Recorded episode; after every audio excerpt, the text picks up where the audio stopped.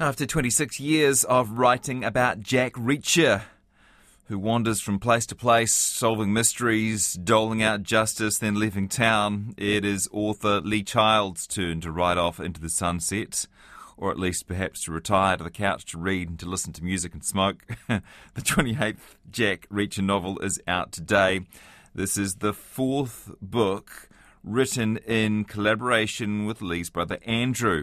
And now Lee is handing over the reins to the novels completely, but not before a return to Jack Reacher's roots as a military police officer working to solve a series of murders in the latest book, which is a prequel set in 1992. It's called The Secret, a Jack Reacher novel. And Lee and Andrew Child join me now. Hi, guys. Hi, Jesse. How are you? Great, thanks. Lovely to meet you both. Good morning, Jesse. It's a pleasure to be on the show. Yeah, nice to talk to you, Andrew. And congratulations, Lee. Does it feel appropriate to be talking to New Zealand given how quickly and lovingly we embraced the Jack Reacher novels, arguably before the rest of the world? You bet. I mean, New Zealand is my favorite place on earth, the world capital of Reacher madness. They were onto it three books in and have never let up since. I think that the entire population, plus most of the sheep, get a copy. So we we love New Zealand. and in terms of life changing moments for you, Lee, is letting go of Jack. Does it feel as big as creating him was back in 1997? You were, I think, basically forced to redefine yourself back then as an author after being made redundant from the TV. Yeah, I lost my job and turned to writing as the uh, as the antidote, you know, to keep food on my table. And yeah, it feels uh, it feels really weird uh, to be stepping back now and Andrew taking over, especially because this new one, The Secret, is really good. And so my worst fears are coming true. he is better than me. Uh, it's horrible good time to put the feet up and watch a bit of uh, Aston Villa. They're having a good season. They're having a great season. Uh, I did that yesterday, watched them, and it was a great game. Loved it. Andrew, you are not Lee's son, you're his brother, but you're 15 years younger. Do you think there's an element of the next generation taking the wheel here? Yeah, I think so. And I think that uh, was something that's really helped us with this transition because in many ways, you know, we're we're just alike. We're very, very similar. But um, I was growing up in a slightly different environment and a different world. So, you know, I think that's equipped me really well to take the baton and, and move Reacher forward into into the 21st century. So, you know, it's it's a foot in both camps. Plenty that's the same, but then a little bit that's different too, just to keep everything new and fresh. When your brother asked you to take over the series, did you say uh, yes to him was that because you you wanted the Jack Reacher to keep going, or or just because you spotted a challenge and you boys don't back down from a challenge? Well, you know, the challenge part is huge. Um, I can never back down from a challenge. I've got in so much trouble over the years. Anything that even feels like it might possibly be a challenge I can't walk away from. You know, our dad used to kind of trick me into doing stuff when I was little by saying, in it, you know, he'd say it loudly, but you know, just within earshot, you know, oh, Andrew will never be able to do that, and I'll guarantee I do it twice, you know, and, and take photographs. So I've got in so much trouble doing that. But the main thing was, you know, pre-pandemic when uh, book launches were always done in public at bookstores, uh, I would go to all of Lee's, and I remember on about the third book, you know, because the first book could be a standalone, the second could be a sequel. By the time you get to the third, you know, there's a good chance that the series is taking hold. And someone in the audience asked, "How many books are you going to write?" And Lee said 21, kind of as a nod to John D. MacDonald. Mm. And you could see people doing the sums. They were, you know, they were working it out. Okay, so he's going to do 21. We've done, we've done three. That's fine, plenty to go. But over the years, every single time somebody asked that same question and every single time it was the same answer. And the closer we got to 21 and in fact when we went past 21 you could feel the temperature in the room would drop and you would see this look of horror on people's faces be another Jack Reacher. And I felt exactly, I knew how they felt because I'm the oldest Jack Reacher fan in the world. I was the first person ever to read a Reacher book. And I know what it is like looking forward to the next installment. And I just couldn't, A, I couldn't face a world where that didn't happen. And B, I certainly couldn't if it was going to be my fault because I'd said no. So mm-hmm. in the end, it was one of those decisions that kind of made itself. And for people who haven't heard your story, you wrote under the name Andrew Grant um, for some time, and, and presumably, you know, during while you were writing those books, nine books, I think, you were taking great care not to sound like your brother. And now there's a bit of a swerve, I imagine, because you want that continuity of voice. Exactly, and you know that's a, that's a particularly good question for New Zealand because there's actually another author in New Zealand called Andrew Grant. so that was, you know, the, the, the, so there were two Andrew Grants out there, and the, and the the nine books that I wrote, absolutely, you know, I wanted to succeed on my own right in my own right. I didn't want anybody to think it was a sort of, you know, any way connected to to what my brother was doing. So I made certain to write it with a different style and a different voice. And um, you know, after doing that for nine books, it was quite a swerve. It was difficult to uh, completely change direction and, and write it such that hopefully nobody can tell the difference. So uh, yeah, that's been that's been a big challenge. And Lee, you have to say goodbye to Jack Reacher, although fair to say it's not going to be that painful for you. I don't know how how close do you feel you were to Jack? Very close, but you get rid of him early. uh, you know, it, ha- it, happened 20 years ago, really. In New Zealand, it happened with book three. The reader owns the character at that point. Mm. You have you have you have a large readership. It's happening in their head at that point, not my head and therefore the reader takes possession of the character. The ownership migrates outward. And so, really, to be an author with any kind of success, you experience that very early. The character is kind of taken away from you in the sense that it becomes common property. So it's not the huge wrench that I thought it might be. It's really a continuation of that, that the readers own the character, they love him, they deserve him, and now Andrew is is serving their need instead of me serving it. And so it doesn't feel that huge of a thing to me now. And did you start sort of designing yourself to be replaceable well, you know, theoretically, I always wanted Reacher to be the brand. Uh, we even kicked around the idea of not putting any author name on it at all. Uh, it's about the character, it's about that guy. And the author is very secondary to that. Andrew, for The Secret, the villains are two women, uh, two sisters. What inspired that, that plot and, and, and Reacher's latest adversaries? Well, you know, the, the starting point was an article that Lee and I both came across actually independently a few years ago, um, talking about um, how all across Russia and East Europe, uh, there was this succession of respectable, well dressed, well to do people dying in weird, mysterious circumstances, falling out of windows, tripping down stairs, drowning when they were out with their boat. In fact, I just read a story today about someone who was critical of the war in Ukraine who died because she accidentally fell out of a tree. And uh, you know, this we, we came across these stories a while ago, and mm. we thought that they were fantastic um, they had just had so much potential for a fantastic story.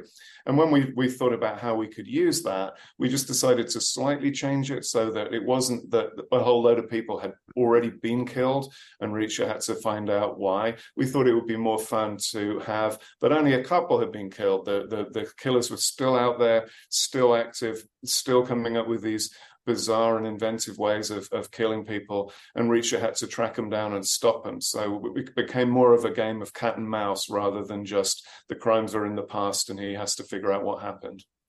And one of the sisters, one of them tells the victim, quote, men have a long history of underestimating women.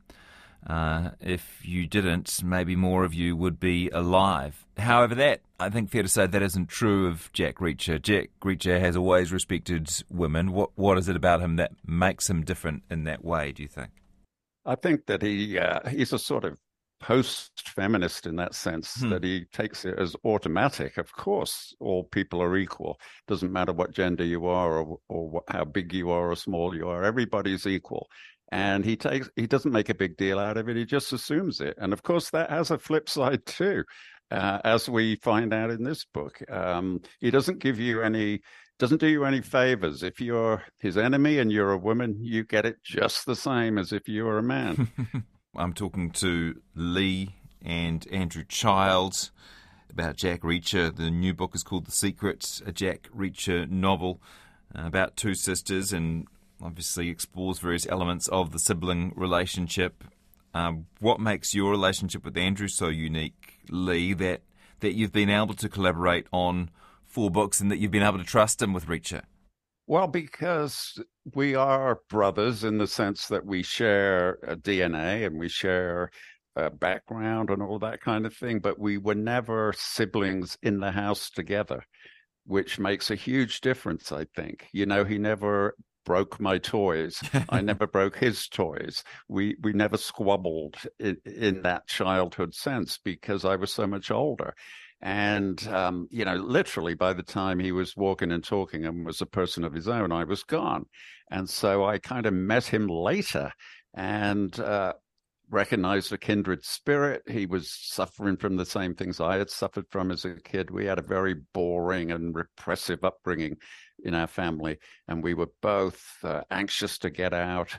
And I think I was able to represent a kind of uh, example. I had escaped, and that gave him hope that he could escape.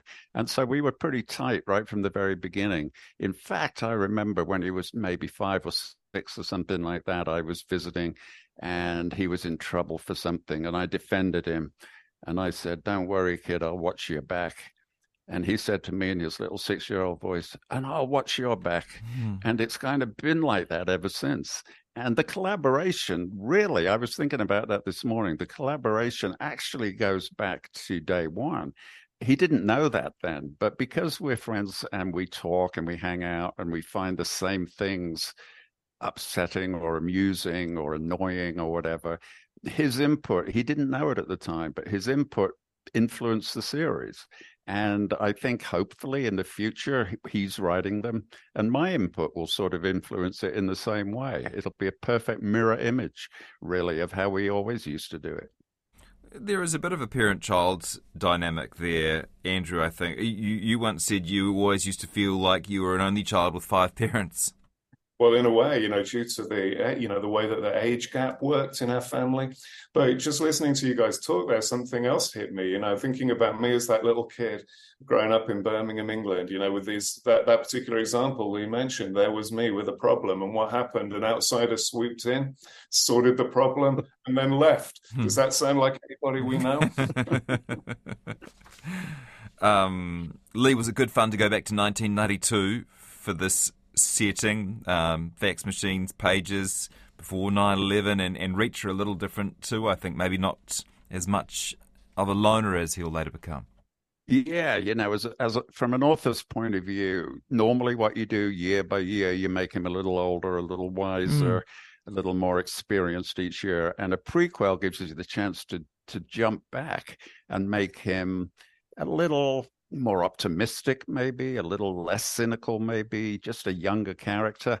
And yeah, in that social setting, he has to work with other people. He's in the army. He, he has bosses, he, he has subordinates, he has peers, and he has to relate to them all. So it is a different environment for him and it's a lot of fun to dump him back in there and and work it out I'm sure in the future, you know, he'll carry on in, in the current day, and we Andrew will probably do more prequels because they, they really are a lot of fun. But I got to say, the technology aspect that 1992 is already modern for me. Mm-hmm. I'm I'm terrible at that, and um, so you know, I totally rely on Andrew to bring him into the 21st century because I think that readers like it if the character is a little behind the times because it means the reader doesn't feel inadequate yeah. or or uninformed. But Reacher was practically 19th century in his approach to technology. So it, it's really time to bring him into the modern world. And Andrew can do that because his head is there much more than mine is. Part of the fun, of course, is is um, seeing what Jack Reacher can do, what he can achieve, um, an almost superhuman quality. And I wonder Andrew, do you have a plausibility standard for Reacher? I mean, most readers, Leah said, have their own standards for how much implausibility they can handle. Do you have a, a, a kind of a benchmark um, that you use when you're writing? You know, Jesse, that's an excellent question. And I think when you think when you're talking about Reacher in particular, it's even more relevant because Reacher is big, strong, good at fighting, good at investigating, good at solving problems. You know, he's good at more or less everything. So um, you've really got to be careful because you have to give him uh, an enemy that is worthy of him. But then, how do you do that without making the enemy kind of crazily over over capable? And so we we have a thing that we call um, villain inflation. You know, what we're very aware of is if you write a book where you have a villain who's going to set off a bomb in New York City. What do you do in the next book? Do you have him set off two bombs in Los Angeles? Then do you have four bombs in Washington? You know, how do you avoid that getting out of control, especially when you're looking at a long running series?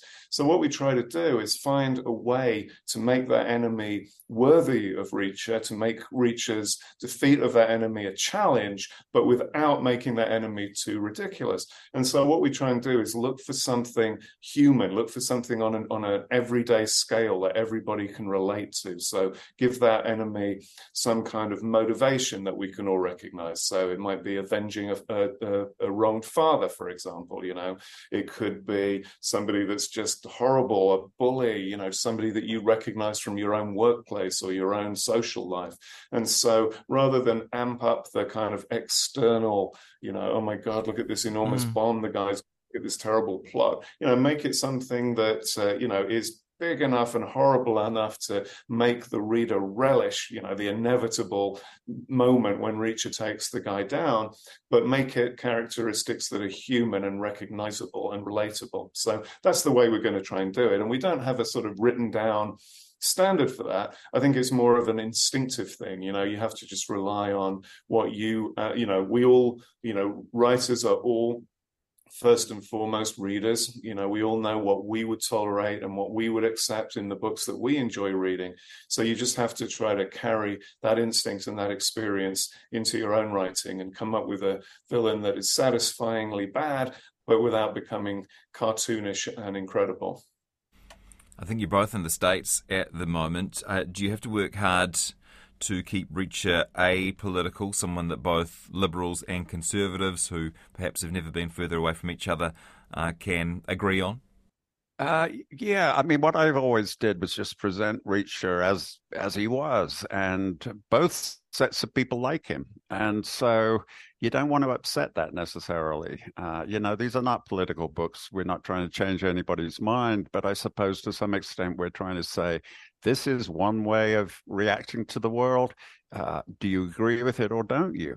And a lot of people do. And I think essentially that illustrates the stupidity of the divide because most people feel the same about things. Most people want to do the right thing, they want to help you out.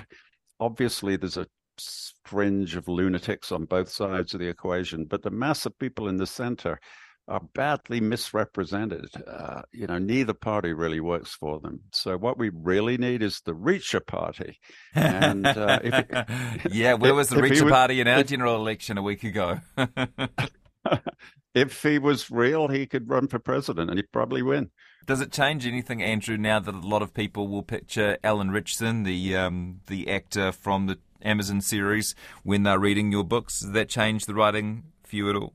I mean, that's a great, you know, I'm sure people will because Alan is doing such an amazing job portraying Reacher on, on TV. He's really, he's really got it. You know, he, he does a fantastic job. But I don't think it will from my point of view because uh, we're just looking forward to the launch of season two right now.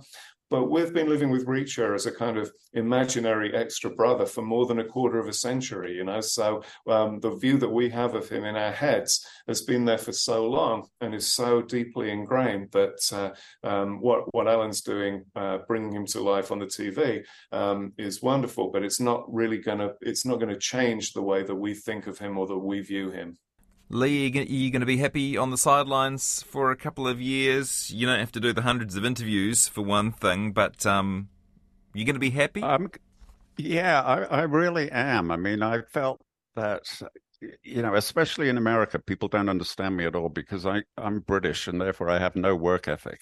And for me, retirement was a thing. You know, I it was a it was clear to me all my life. When I started at primary school, my grandfather was retiring And I didn't know what that word meant. And I asked my mother, what does that mean? And she said, well, he doesn't have to go to work anymore. He'll just stay at home now and do whatever he wants.